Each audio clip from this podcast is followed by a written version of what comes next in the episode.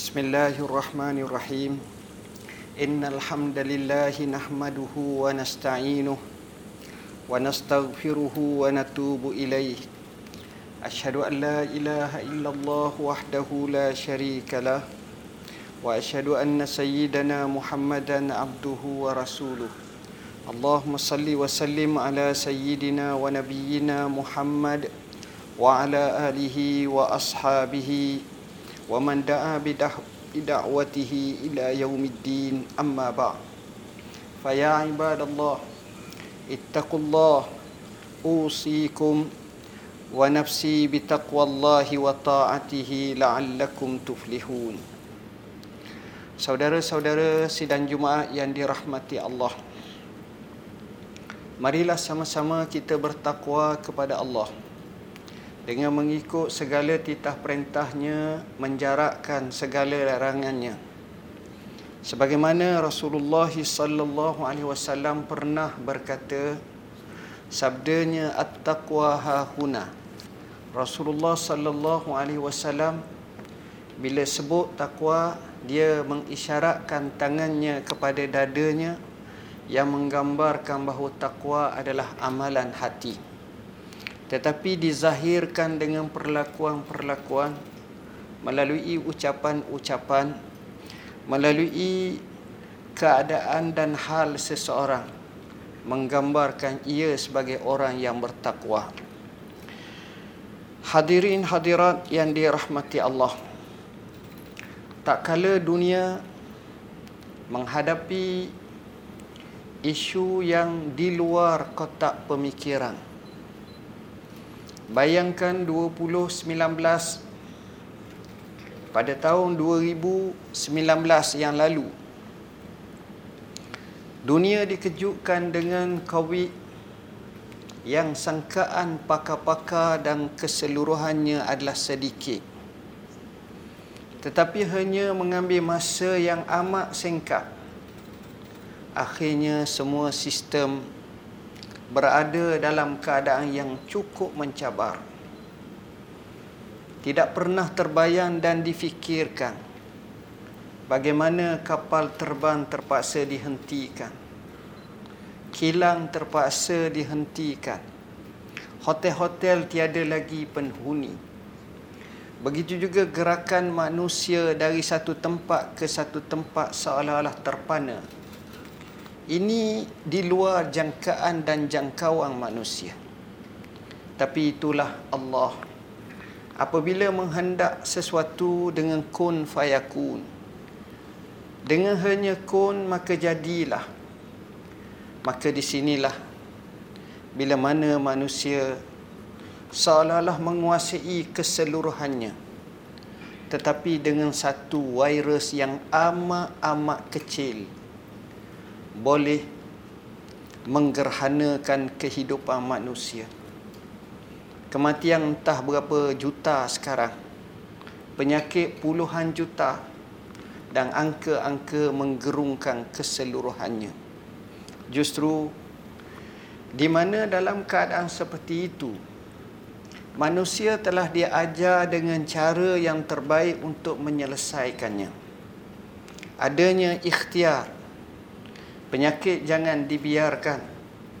Mesti kita melakukan sesuatu. Mengimbas sejarah yang panjang.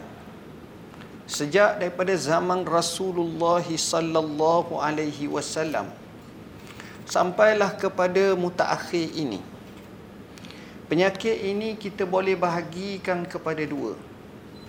Satu penyakit yang sifatnya seseorang sahaja penyakit yang kita anggap ia bukan wabak maka penyakit ini cara pengubatannya biasanya amat mudah.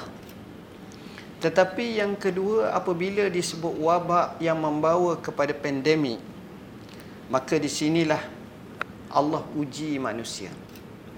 Zaman Nabi sallallahu alaihi wasallam yang kita tahu kisah taun bagaimana fatwa Rasulullah sallallahu alaihi wasallam supaya mereka kekal di rumah atau di tempat masing-masing. Hal ini diiyakan dan disebut oleh Abdul Rahman bin Auf dalam hadis yang sahih. Yang mana bila Sayyidina Umar ibn Al-Khattab pada zaman khalifahnya yang memegang tampuk kuasa pada 13 Hijrah berakhir 23 Hijrah selama 10 tahun. Sayyidina Umar telah pergi sampai ke Syam dalam mana tentera Islam dapat membuka banyak kota-kota telah menghancurkan dan meleburkan empayar Parsi telah merebehkan sayap kemegahan Rom sehingga Herakla terpaksa keluar daripada kota Syam seraya berkata salamun alaiki ya Suriah salamun la liqa ba'dah bila melihat kemarahan tentera Islam yang cukup luar biasa. Tiba-tiba satu berita yang amat mengejutkan berlaku. Dalam perjalanan tersebut berhampiran dengan Jordan ada satu kawasan yang dipanggil sebagai Amawas. Kawasan ini telah dilanda wabak yang cukup dahsyat dan dikatakan mengorbankan hampir 25 ribu termasuk para sahabat yang kanan antaranya Abu Ubaidah Al-Jarrah. Tiba-tiba bila Sayyidina Umar dengar macam itu Sayyidina Umar tak jadi masuk. Bila dengar wabak lalu Abu Ubaidah berkata Ya Amirul Mukminin atafirru min qada'illah Wahai Amirul Mukminin, adakah kamu takut kepada qada Allah? Sayyidina Umar kata, alangkah baiknya bukan kamu yang berkata. Lalu dia memberi satu kaedah yang luar biasa berdasarkan ilham Rabbani daripada Tuhan. Sayyidina Umar ini dianggap sebagai rajulun muhdas. Maknanya seorang yang barang cakapannya, tindakannya terkadang-kadang amat banyak mendapat ilham petunjuk ilahi. Itulah sifat Sayyidina Umar. Sayyidina Umar menjawab, Afirru min qada'illah ila qadari.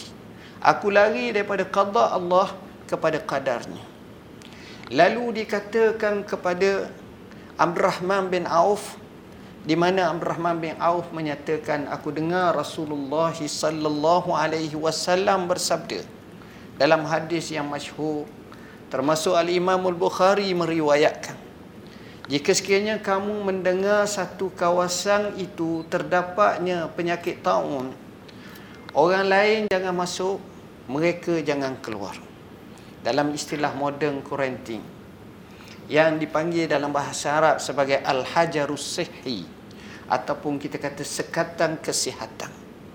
Bahkan diperkukuhkan lagi dalam satu hadis yang mana Rasulullah sallallahu alaihi wasallam dalam sahih Bukhari menyebut orang yang duduk di rumah sabar dalam situasi ketika wabak dan pandemik yang melanda maka berlaku kematian. Ia dianggap sebagai mati syahid dengan beberapa syarat-syarat mestilah orang tu orang Islam orang yang soleh yang baik yang beramal dan seumpamanya sidang hadirin Jumaat yang saya kasihi sekalian. Dalam hal ini kita akan dapati bahawa ramai di kalangan kita memikirkan berkenaan cara alternatif jawapan ubatannya. Sama ada dengan cara seperti mana kita kata kita kuarantin. Tetapi di sana ada cubaan-cubaan yang Islam mengiyakannya dan Islam tidak kata ianya salah. Seperti cubaan dengan memberi satu imunisasi yang kuat pada tubuh melalui vaksin. Dan sejarah vaksin ini adalah satu sejarah yang panjang. Yang kalau kita baca dalam sejarah yang panjang, Bahkan di kalangan para ulama zaman dahulu telah mengemukakan cara-caranya berdasarkan cara sesuai dengan zamannya. Begitu juga dengan pandangan-pandangan mereka yang moden. Maka vaksin ini telah dikaji dan diuji dan kalau kita tengok kesannya adalah cukup memberi baik apabila ianya kena pada seseorang berdasarkan kepada apa yang berlaku pada tubuh seseorang dan uji kaji uji kaji yang diiakan. Oleh kerana itu, bila mana isu ini timbul, maka timbullah bagaimana para ulama zaman dahulu telah berbincang. Perbincangan pertama apakah merawat ini perlu atau tidak? Al-Imam Nawawi rahimahullah telah membahagi kepada dua atau tiga jawapan. Jawapan yang pertama tak perlu kerana bergantung pada qada qada Allah. Jawapan yang kedua menyatakan perlu kerana ia adalah salah satu daripada ikhtiar.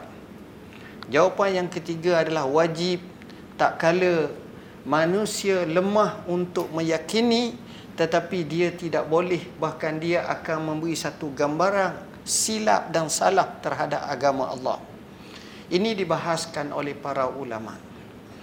Begitu juga berkenaan dengan vaksin yang timbul ini. Majlis Muzakarah Fatwa Kebangsaan sudah puluhan kali dalam fatwanya telah menyebut satu persatu berkenaan vaksin yang sama ada rubellanya begitu juga campaknya. Pelbagai jenis vaksin telah ditunjukkan dan telah diamalkan.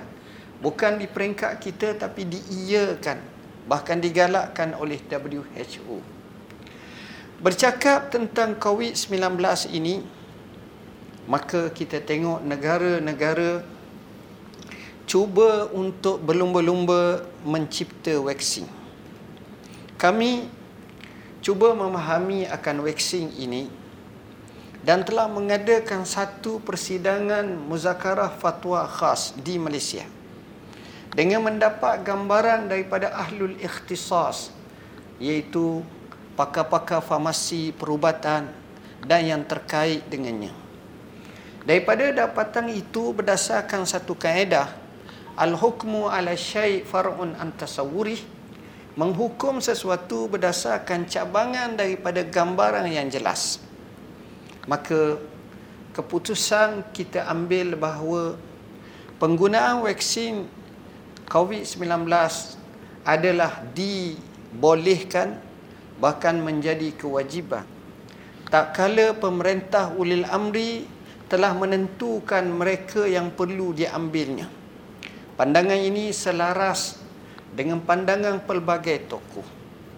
Tak cukup dengan itu, saya mengambil satu inisiatif yang jauh ke depan iaitu menghantar surat kepada tokoh-tokoh ilmuwan dunia yang terkait dengan ulama dan badan-badan berotoriti dunia dengan khusus dia jawab bagi pihak mereka untuk kami dan dihantar kepada kami antaranya Syekhul Azhar melalui institusi fatwa Azhar rasmi antaranya yang terbaru Darul Ifta Al-Misriyah yang diketuai oleh muftinya Allamah Dr. Syauki Alam antaranya seorang ulama yang masyhur Syekh Abdullah bin Bayyah melalui pendapat pribadinya dan juga pendapat yang telah difatwakan oleh UAE UAE iaitu Imarat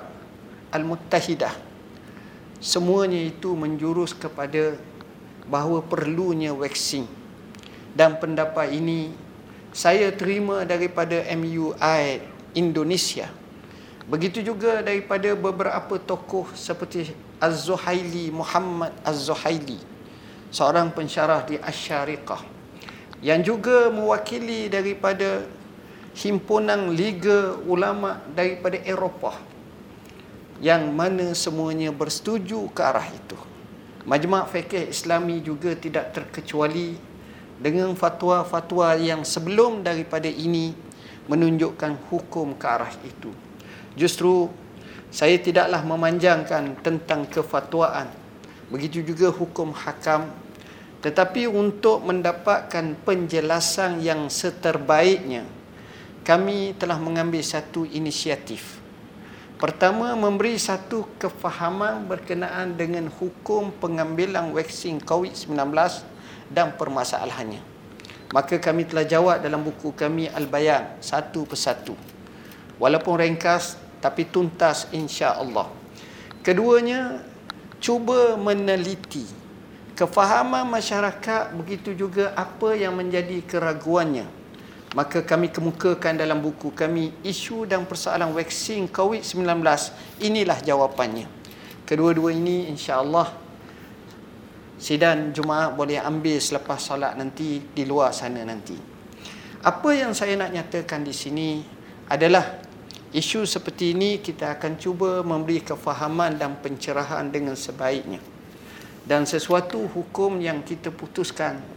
Tidak ada kena mengena untuk kepentingan peribadi tetapi lebih kepada maslahat umum dan itulah yang disebut dalam kaedah tanggungjawab imam atau pemerintah yang disebut sebagai tasarruful imam ala ra'iyati manutum bil maslahah.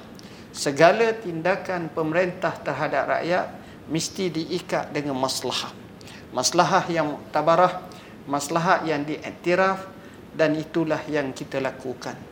Sesungguhnya pada hari yang mulia ini juga saya merasa syukur kepada Allah kerana kita dapat mengadakan solat Jumaat kali pertamanya di MITI pada hari ini. Suka saya nyatakan beberapa tahun dulu satu fatwa daripada pejabat mufti wilayah telah kita kemukakan iaitu boleh salat sunat tahiyatul masjid kepada surau Jumaat surau yang kita lakukan untuk salat Jumaat dan fatwa tersebut masih terpakai dan itulah yang kita amalkan. Semoga penjelasan seperti ini memberi semangat kepada kita dan marilah sama-sama kita sentiasa berdoa kepada Allah. Mudah-mudahan Allah beri kepada kita kebaikan hidup dunia seterusnya berlangsung ke akhirat. A'udzubillahi minasyaitonirrajim. Bismillahirrahmanirrahim. Wal 'asr. Innal insana lafi khusr illa allazina amanu wa 'amilus salihat wa tawasaw bil haqqi wa tawasaw bis sabr. Mafhumnya dengan nama Allah yang Maha Pemurah lagi Maha Pengasihani. Demi masa sesungguhnya manusia berada dalam kerugian kecuali mereka yang benar-benar beriman mereka yang beramal dengan amalan saleh sebanyak-banyaknya. Mereka yang saling pesan memesan dengan kebenaran dan mereka yang saling pesan dan memesan dengan kesabaran. Barakallahu li wa lakum wa nafa'ani wa iyyakum bima fihi minal ayati wa zikril hakim wa taqabbala minni wa minkum tilawatah innahu huwal ghafurur rahim.